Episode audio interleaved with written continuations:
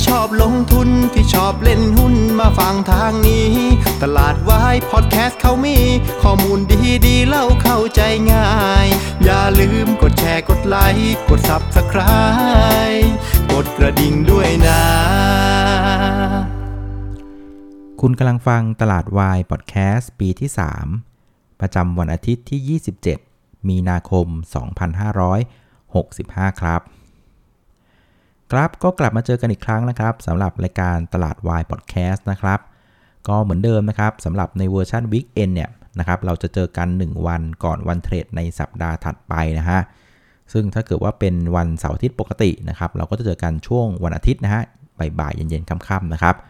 ส่วนในเวอร์ชั่นปกตินะครับเราก็จะเจอกัน 4 วันนะครับวันจันทร์จนถึงวันพฤหัสนะครับช่วงประมาณสักหัวค่ำนะประมาณสัก1ทุ่มถึง2ทุ่มอะไรประมาณนี้นะฮะ เอาละคราวนี้เราไปดูภาพของ Set Index นะครับสำหรับสัปดาห์ที่ 13แล้วนะครับ ของปี 2565 กันนะครับ ซึ่งเป็นสัปดาห์ที่เรา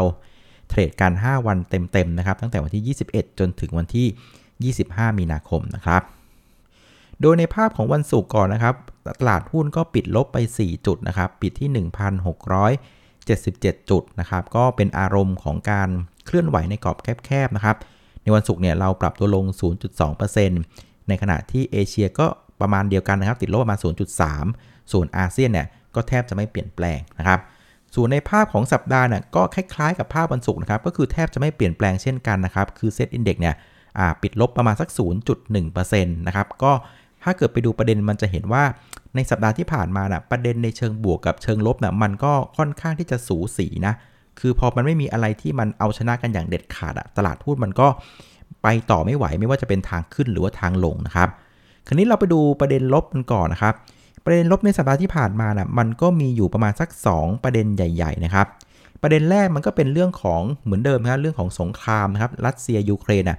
มันก็ไม่ค่อยมีความคืบหน้าเท่าไหร่นะ มันเป็นลักษณะของการ เรียกว่าขู่ฟอสฟอสกันซะมากกว่านะครับ อย่างเช่นเรื่องของการประชุมฉุกเฉินของนาโตนะครับ เกี่ยวกับเรื่องของการที่จะแบนตัวของพลังงานรัสเซียนะครับ สุดท้ายก็ไม่มีอะไรออกมานะ เพราะว่าฝั่ง EU เองก็เป็นคนที่ใช้พลังงานจากรัสเซียค่อนข้างเยอะนะครับ ถ้าเกิดว่าไปแบนเนี่ยก็คล้ายๆกับว่าฆ่าตัวตายนะครับ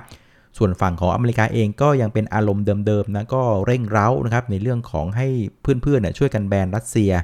ส่วนฝั่งของรัสเซียเองเนี่ยนะครับ ก็ปากก็บอกว่าพร้อมที่จะเจรจานะครับ แต่ขณะเดียวกันก็เรียกว่าบุกโจมตีอย่างต่อเนื่องนะครับ แล้วก็มีการยึดเมืองกันไปอีกประมาณสัก 2 เมืองแล้วนะครับ ส่วนฝั่งยูเครนก็ไม่น้อยหน้ากันนะครับ ปากก็บอกพร้อมเจรจาเช่นกันนะครับ แต่อีกมือหนึ่งก็เรียกว่าขออาวุธเพิ่มเติมนะก็พร้อมที่จะลุยนะครับ ส่วนอีกฝั่งหนึ่งก็คือจีนอินเดียนะอาจจะดูเงียบๆนะ แต่แกก็เรียกว่าเรียกว่าทยอยเก็บซื้อน้ำมันรัสเซียในราคาถูกๆที่เขาขายเป็นส่วนลดให้นะครับ ซึ่งจะสังเกตว่าเรื่องของสงครามรัสเซียยูเครนตอนนี้มันเรียกว่าทะลุ 1 เดือนไปเรียบร้อยแล้วนะ แสดงว่าอาการความกังวลเกี่ยวกับเรื่องของการลากยาวนะ่ะมันเริ่มเกิดขึ้นแล้วนะนะครับ ซึ่งสินค้าโภคภัณฑ์ตัวหนึ่งที่สะท้อนเรื่องของอาการที่มันจะลากยาวได้ดีที่สุดอะก็คือเรื่องของน้ำมันดิบนั่นเอง เราจะเห็นว่าในช่วงสัปดาห์ที่ผ่านมาเนี่ยราคาน้ำมันดิบก็ค่อยๆทยอยขยับขยับขึ้นเรื่อยๆนะครับซึ่งมันไม่ดีนะ คือถ้าน้ำมันมันขึ้นแบบนี้เนี่ยนะคนก็กังวลว่าภาพของเศรษฐกิจอะมันจะถดถอยเอา ซึ่งตลาดหุ้นไม่ค่อยชอบนะ อีกกลุ่มหนึ่งที่สะท้อนภาพได้ดีในเรื่องของความกังวลเรื่องของความลากยาวนะ ก็พวกของอ่าว่าอ่าพวกของเรือต่างๆนะจะสังเกตว่าพอมันเริ่มลากยาวมากขึ้นเรื่อยๆเนี่ยสังเกตดูคือแรงซื้อของพวกกลุ่มเรือนะ ก็เริ่มไม่ไหวเช่นกันนะคนก็กังวลว่าถ้าเศรษฐกิจโลกมันมีปัญหาจากเรื่องสงครามที่มันลากยาวเนี่ยมันจะทำให้เรื่องของการขนถ่ายสินค้านักกิจกรรมเศรษฐกิจอะมันจะชะลอตัวลงนะครับก็เป็น2 indicator ที่เรามองเห็นในสัปดาห์ที่ผ่านมานะก็คือน้ำมันกับเรือที่มันสะท้อนภาพเรื่องของความกังวลเรื่องว่ามันจะลากยาวแล้วไปกระทบเศรษฐกิจแล้วนะครับส่วนประเด็นที่2นะครับก็เป็นประเด็นที่เรียกว่าพุ่งตรงมาที่ตลาดหุ้นบ้านเราโดยตรงนะครับก็คือเรื่องของ S&P นะครับ ก็มีการหั่นเรตติ้งนะครับ4ธนาคารใหญ่ของประเทศเรา 1 step ลงมานะ ก็จะมีตัวของธนาคารไทยพาณิชย์กับกสิกรไทย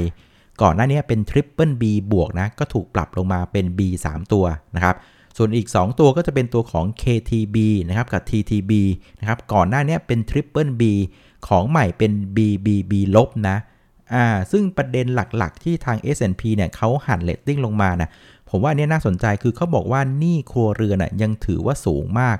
แล้วเขาก็กังวลว่ามาตรการต่างๆ ที่แบงก์ชาติพยายามจะเรียกว่าเข้ามาช่วยต่างๆเนี่ยเขามองว่ามัน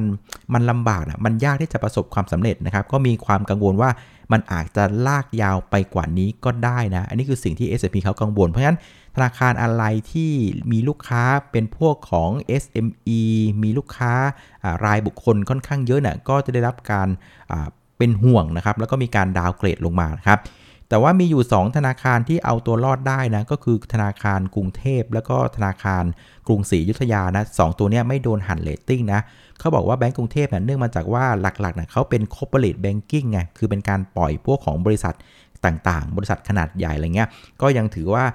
ไม่ได้มีความกังวลมากนักเท่ากับพวกของหนี้ครัวเรือน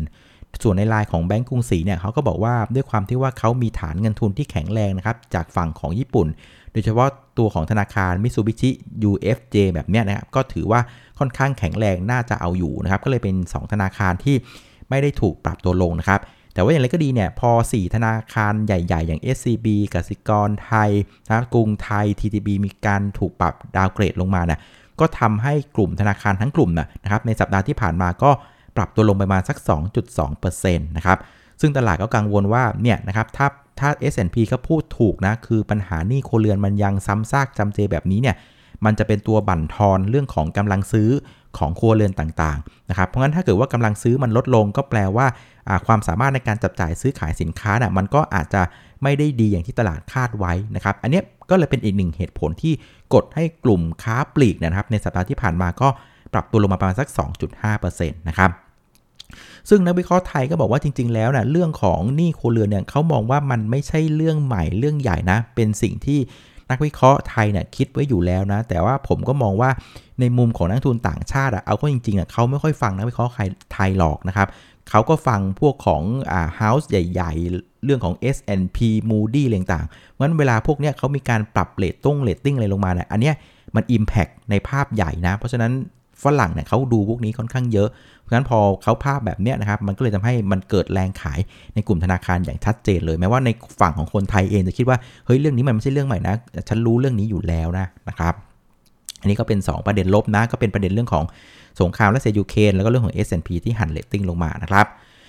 ส่วนประเด็นในเชิงบวกนะครับ ก็มีเป็นประเด็นย่อยๆ 3-4 ประเด็นนะครับ ประเด็นแรกก็คือเรื่องของคณะรัฐมนตรีนะครับ ก็มีมติในการเคาะ 10 มาตรการนะครับ ช่วยค่าครองชีพนะครับให้ไปกับประชาชนนะ แต่ตลาดก็มองว่าประเด็นเนี้ยไม่ได้ประเด็นที่ทำให้เศรษฐกิจโตนะ แต่ว่าเป็นประเด็นที่พยายามที่จะปิดดาวไซด์ของเรื่องของกำลังซื้อของคนนั่นเองนะครับ อันที่ 2 ก็คือเรื่องของตัวเลขส่งออกเดือนกุมภานะ สุดท้ายก็ออกมาดีกว่าที่ตลาดคาดไว้นะครับ ตลาดคาดว่าจะโตประมาณสัก 10%เอาก็จริงโตถึง 16%แต่อย่างที่น้าบอกแหละนะครับ เรื่องของตัวเลขส่งออกเดือนกุมภาอะ มันผ่านมาแล้วนะครับ ตอนนี้เราเดือนมีนาแล้วใช่ไหมเพราะงั้นมันเป็นตัวเลขแลกกิ้งไงมันก็ไม่ได้ช่วยอะไรมากมายนักนะครับ ส่วนประเด็นที่3นะครับก็เป็นประเด็นที่ถือว่าดีกว่าตลาดคาดนะก็คือเรื่องของดัชนีผู้จัดการฝ่ายจัดซื้อภาคการผลิตของอเมริกานะครับหรือที่เรียกว่า PMI ซึ่งตัวเลขเบื้องต้นในเดือนมีนาต้องถือว่าใช้ได้เลยนะครับ ออกมาที่ 58.5 ซึ่งดีกว่าที่เดือนกุมภาที่ 57.3 แล้วก็ดีกว่าที่นักวิเคราะห์คาดด้วยนะครับ นักวิเคราะห์คาดไว้ที่ 56.5 มันจะเห็นว่าตัวเลข PMI ภาคการผลิตเบื้องต้นของอเมริกาเนี่ยออกมาเรียกว่าสวยหรูจริง ๆ เลยนะครับ ซึ่งอันเนี้ยมันเป็นตัวเลขสำคัญไง มันเป็น leading indicator นะครับ มันเป็นดัชนีที่ชี้นำเศรษฐกิจในอนาคต ซึ่งตัวเนี้ยมันก็เลยทำให้ตลาดหุ้นนะครับในอเมริกาในสัปดาห์ที่ผ่านมา ก็เรียกว่าขยับได้ค่อนข้างดีเลยนะครับ แล้วอีกมุมหนึ่งก็คือเรื่องของตัวเลขแรงงานนะครับ ซึ่งก็ออกมาดีเช่นกันนะครับ คือตัวเลขผู้ขอรับสวัสดิการการว่างงานครั้งแรกเนี่ย ปรากฏว่าออกมาที่ 187,000 ตำแหน่ง ซึ่งเขาบอกว่าดีที่สุดในรอบ 50 กว่าปีเลยของที่อเมริกามันเห็นว่าในฝั่งของประเด็นบวกนะโดยเฉพาะประเด็นในต่างประเทศเนี่ยเป็นประเด็นที่ค่อนข้างดีนะ ทั้ง PMI ทั้งตัวเลขแรงงานต่างๆนะครับ ก็เลยทำให้ตลาดหุ้นในต่างประเทศในสัปดาห์ที่ผ่านมามันค่อนข้างดีไง มันก็เลยแบบเรียกว่า ผลักให้ตลาดหุ้นในเอเชียเนี่ยมันก็เคลื่อนไหวในลักษณะที่เชิงบวกด้วยนะครับเพียงแต่ว่าไอ้ประเด็นลบที่กดมาเนี่ยมันก็ยังถือว่ายังหนักหน่วงอยู่ แล้วก็เรื่องของ S&P เนี่ยผมคิดว่า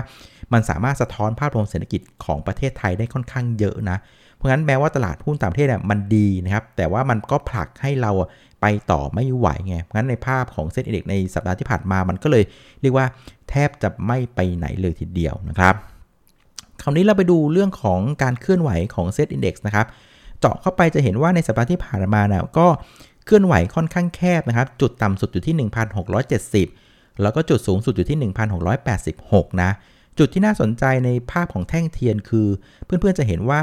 เซตอินดี x นะมีการพยายามทดสอบนะครับบริเวณแนวต้านสำคัญคือ 1,685 ถึง 6 วันทำการนะ เออใน 2 สัปดาห์ที่ผ่านมาก็ถือว่าทดสอบกันเยอะมากนะ 6 ครั้งใน2 week เนี่ยถือว่าไม่ใช่น้อยๆนะ แต่ประเด็นคือว่าทดสอบแล้วมันไม่ผ่านไงเออพอมันไม่ผ่านเนี่ยวันศุกร์นะ ก็เป็นภาพที่เซตก็เรียกว่า คล้ายๆ กับท้อแท้ใจนะ แม่งทดสอบเท่าไหร่แม่งไม่ผ่านสักที ก็พลอยลงมาปิดที่ 1,677 จุดนะครับซึ่งโครงสร้างในวันศุกร์เนี่ยครับถ้าบอกว่าภาพเนี่ยดูไม่ค่อยดีเท่าไหร่นะครับ เพราะว่ามันเป็นภาพของเป็นแท่งเทียนสีแดง นะครับแม้ว่ามันจะสามารถปิดบนค่าเฉลี่ย EMA 5 วันได้นะ ก็ถือว่ารอดตายไปบุดวิด แต่ว่าถ้าไปดูที่ไส้เทียนเนี่ยเพื่อนๆจะเห็นว่ามันเป็นภาพที่นักเทคนิคเรียกว่าเป็น lower low ไง มันเป็นการทำจุดต่ำสุด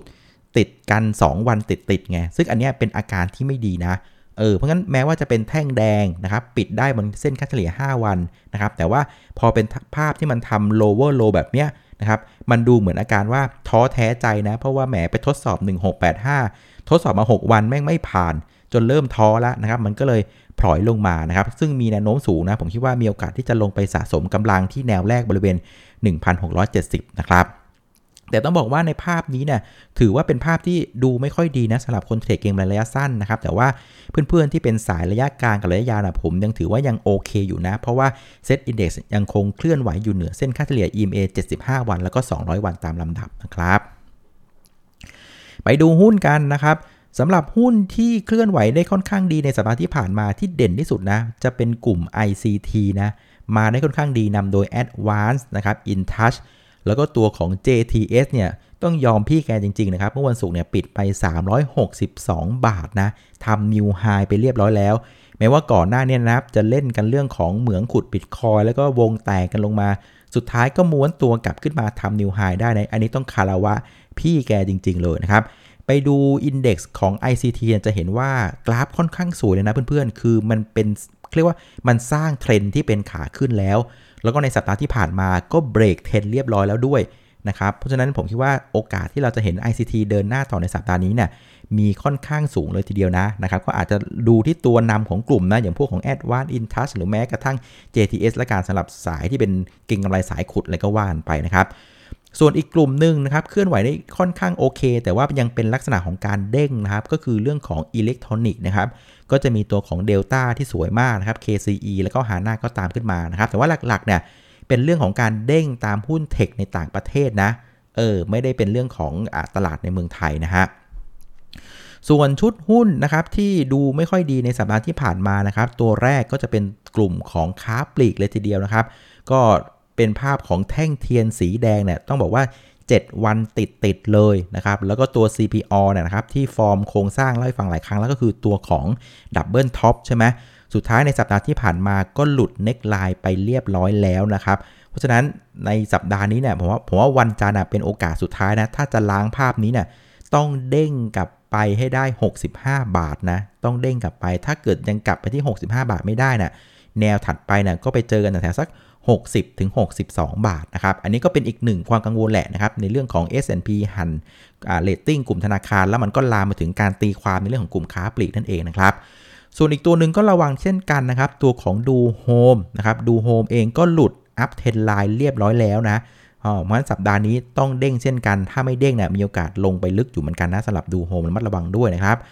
ส่วนอีกกลุ่มหนึ่งก็คือกลุ่มของ Finance นะครับ Finance เนี่ยอาการไม่ได้ต่างกับค้าปลีกเลยนะ เป็นแท่งเทียนสีแดงลงมาติดกัน 6 วันแล้วนะครับ อันนี้ก็สามารถสะท้อนได้ว่ากลุ่มไฟแนนซ์เองก็เป็นกลุ่มที่ทำมาหากินกับประชาชนรากหญ้าไง คราวนี้พอปัญหานี่โคเรือนอะมันเรียกว่าโหเรียกว่าเยอะขนาดนี้แก้ไม่หมดสักทีแบบนี้นะครับ คนก็กังวลว่าแล้วเหล่าประชาชนรากหญ้าจะเอาตังค์ไหนไปใช้หนี้พวกกลุ่มไฟแนนซ์ล่ะ นะครับก็เลยทำให้กลุ่มไฟแนนซ์ยังขาดแรงเข้ามาขับเคลื่อนอยู่นะนะครับซึ่งอย่างที่บอกคือเรื่องของ S&P ดาวเกรดต้องบอกว่าแม้ว่าคนไทยอาจจะเฉยๆนะเพราะเห็นสถานการณ์ดีอยู่แล้วนะครับ แต่ว่าฝรั่งเขาฟัง S&P ค่อนข้างเยอะนะ เพราะฉะนั้นอันเนี้ยเราอาจจะทำให้เห็นแรงซื้อของฝรั่งอาจจะไม่ได้แบบรุนแรงเหมือนเดิมนะอาจจะเป็นภาพของการชะลอชะลอลงมานะครับเอาล่ะคราวนี้เราไปดูฟันฟลูกันนะครับสำหรับในภาพสัปดาห์นะครับฝรั่งยังเป็นคนซื้อนะซื้อไป 5,021 ล้านบาท แล้วก็ฝั่งของกองทุนนะครับเป็นภาพของการขายนะสัปดาห์ที่ผ่านมาคือ 8,531 ถ้าไปดู year to date ตั้งแต่ต้นปีเนี่ยฝรั่งก็ซื้อสะสมมาแล้ว1 0 0 0 0แสนกับอีก 301 ล้านบาทนะครับ ส่วนกองทุนอะเป็นคนขายสุทธินะ81,183 ล้านบาทนะครับเท่าที่ไปสืบมาเนี่ยฝั่งของกองทุนเองเขาบอกว่ายอดปีนี้นะคือยอดซื้อหน่วยกองทุนรวมนะลงในประเทศเนี่ยค่อนข้างน้อยเลยนะครับก็อาจจะเป็นลักษณะของคนเนี่ย เรียกว่าอัดอั้นจากการติด LTF มานานก็ใช้จังหวะในการขาย อันที่ 2 คือนักทุนเองก็มีทางเลือกในการลงทุนค่อนข้างเยอะนะครับไม่ว่าจะเป็นคริปโตนะครับหรือการลงทุนในต่างประเทศนะครับมันก็เลยทำให้กองทุนรวมที่ลงทุนในตลาดหุ้นบ้านเรานะ่ะได้รับความนิยมน้อยลงมากนะก็เลยไม่มียอดซื้อเข้ามานะครับมันก็เลยเป็นภาพของการเน็ตขายกันออกมาประมาณ 80,000 กว่าล้านนะ ส่วนฝรั่งเองเนี่ยมันก็เป็นจังหวะของการทยอยเก็บสะสมซื้อต่อไปนะครับ ซึ่งธีมใหญ่ของนักลงทุนต่างชาติคือพยายามหาหุ้นในตลาดที่มีโอกาสที่จะ outperform ในภาพของโลกได้นะครับ หุ้นกลุ่มไหนที่มันลงมาหนักๆ แรงๆ ประเทศไหนที่มันดูอ่อนแอในช่วงปี 2 ปีก่อนนะครับ ปีนี้ก็มีความคาดหวังว่าฟื้นได้ ก็จะเข้ามาเก็บหุ้นกันนะครับ ก็ประเทศไทยก็เป็นจังหวะหนึ่งในนั้นนะครับ ส่วนมูลค่าการซื้อขายนะครับในภาพของสัปดาห์นะก็ดูไม่ค่อยดีนะ เฉลี่ยอยู่เพียงแค่วันละ 7800 กว่าล้านบาทนะก็ลดลงไปถึงประมาณสัก 16%เทียบกับในสัปดาห์ก่อนหน้านะเพราะฉะนั้นจะเห็นว่าภาพของเส้นเอกเนี่ยมันดูค่อนข้างน่ากังวลนะคือพยายามทดสอบแนวต้านหลาย ๆ ครั้งนะครับทดสอบแล้วทดสอบอีกนะครับแต่สังเกตไหมมูลค่าการซื้อขายมันลดลงลดลงเรื่อยๆเนี่ยเนี่ยเป็นอาการของการท้อนะซึ่งจริงๆเนี่ยเวลา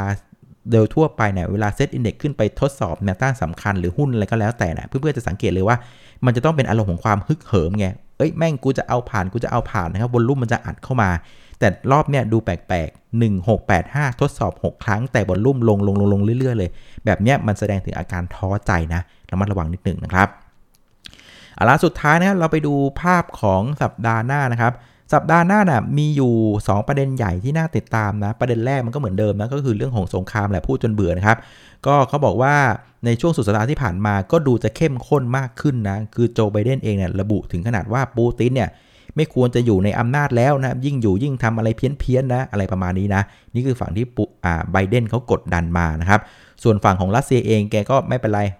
ใครจะพูดอะไรก็ไม่สนละ ฉันก็โจมตีขยายวงกว้างไปเรื่อยๆนะครับ แล้วเขาบอกว่าตอนวันศุกร์อะ ตอนที่ไบเดนมาเยือนโปแลนด์นะครับ รัสเซียก็โจมตีเลยในรัฐที่อยู่ใกล้ ๆ กับโปแลนด์เลยนะครับ เรียกได้ว่าเอาเป็นขนหัวลุกกันไปเลยนะครับ ในขณะเดียวกันเองรัสเซียเองก็เริ่มเรียกว่าโต้กลับในเรื่องของเรื่องของการเงินแล้วนะครับในการกำหนดเรื่องของใครจะค้าขายกับเขาน่ะต้องใช้เงินรูเบิลเท่านั้นนะอ่าเพราะงั้นฟ้าของสงครามก็ยังคงต้องเป็นประเด็นที่ต้องติดตามนะครับ แต่ว่าผมว่าไฮไลท์สำคัญในสัปดาห์หน้านะคือเรื่องของกนง. ครับน่าฟังมากนะครับกรงงเนี่ยจะมีการประชุมกันนะครับในสัปดาห์หน้านะครับ ซึ่งการประชุมในรอบนี้เนี่ยผมว่าเป็นรอบที่ผมว่านักลงทุนเนี่ยควรจะต้องติดตามมาก ๆนะครับ เพราะว่ามันจะเป็นรอบที่หนึ่งคือก่อนหน้านี้นะครับมีการรายงานตัวเลขเงินเฟอ้อกันในเมืองไทยนะซึ่งตัวเลขเงินเฟอ้อในบ้านเราเนี่ยพุ่งทะยานกันไปนะครับถึง 5.3%นะครับซึ่งสูงที่สุดในรอบ 13 ปีประเด็นที่ 2 คือชาวบ้านอะเริ่มขึ้นดอกเบี้ยกันละนะครับอเมริกาเริ่มขึ้นละหลาย ๆ ประเทศเริ่มทยอยขึ้นหมดละประเทศไทยจะเอาอย่างไงนะครับ ประเด็นที่ 3 คือเรื่องของ S&P ที่มีการหั่นเลตติ้งบ้านเรานะครับแล้วไฮไลท์สำคัญคือ S&P ค่อนข้างกังวลมากเกี่ยวกับเรื่องของหนี้ครัวเรือนว่ามันจะลากยาว ฉะนั้น 3 ประเด็นนี้นะครับเราต้องมาฟังว่ากนง. ที่จะประชุมกันในวันที่ 30 มีนานะเขาจะตอบประเด็นนี้ยังไงไงผมว่าอันเนี้ยน่าฟังซึ่งอย่างที่บอกคือนักลงทุนต่างชาติเขาฟังไม่กี่คนหรอกนะครับ เขาก็ฟังโบรกเกอร์ต่างชาตินะครับ เขาก็จะฟังพวก rating agency ใหญ่ ๆ S&P Moody's แล้วเขาก็จะฟังธนาคารกลางนี่แหละว่าธนาคารกลางคิดยังไง แล้วเขาก็จะ action กัน ซึ่งมีความเป็นไปได้ว่ารอบนี้แบงก์ชาติอาจจะเป็นลักษณะของการหรือว่าผ่อนเกียร์ลงมานะครับ อาจจะเห็นภาพของการ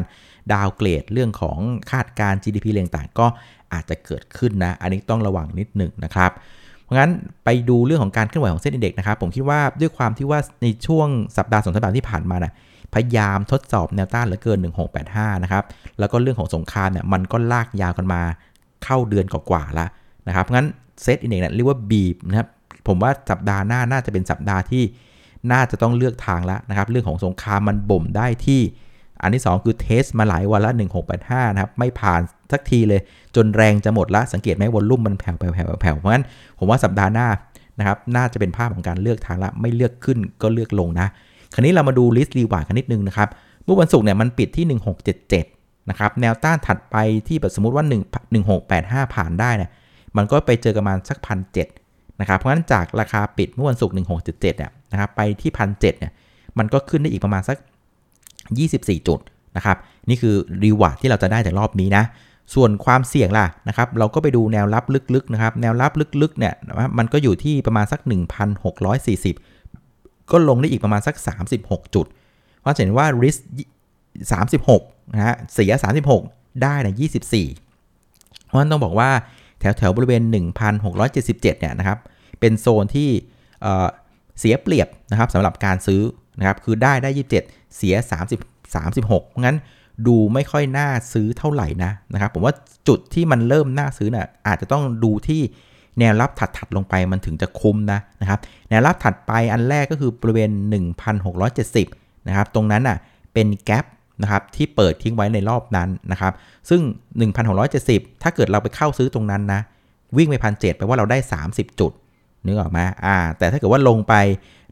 1,640 เราโดน 30 จุด อ่า เพราะฉะนั้นจะเห็นว่าบริเวณ 1670น่ะเป็นแนวที่เรียกว่า 50-50 ได้กับเสียเท่ากันได้ 30 กับเสีย 30 เพราะฉะนั้นตรงเนี้ยโอเค อาจจะยังไม่ใช่จุดที่ได้เปรียบนักสำหรับการซื้อ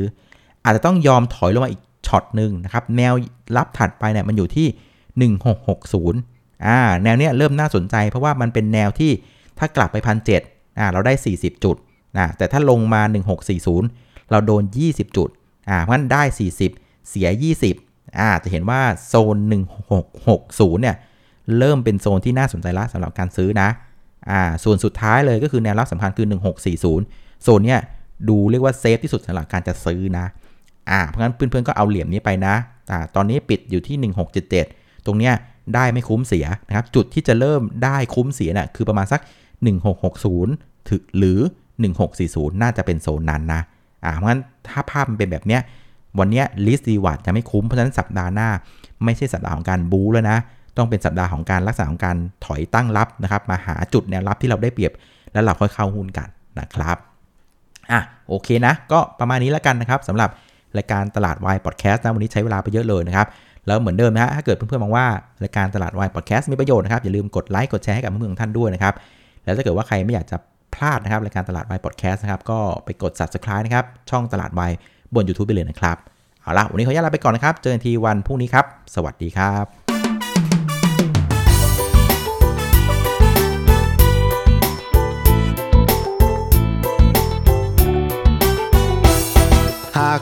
ที่ชอบลงทุนที่ชอบเล่นหุ้นมาฟังทางนี้ ตลาดวายพอดแคสต์เขามี ข้อมูลดีดีเล่าเข้าใจง่าย อย่าลืมกดแชร์กดไลค์กด Subscribe กดกระดิ่งด้วยนะ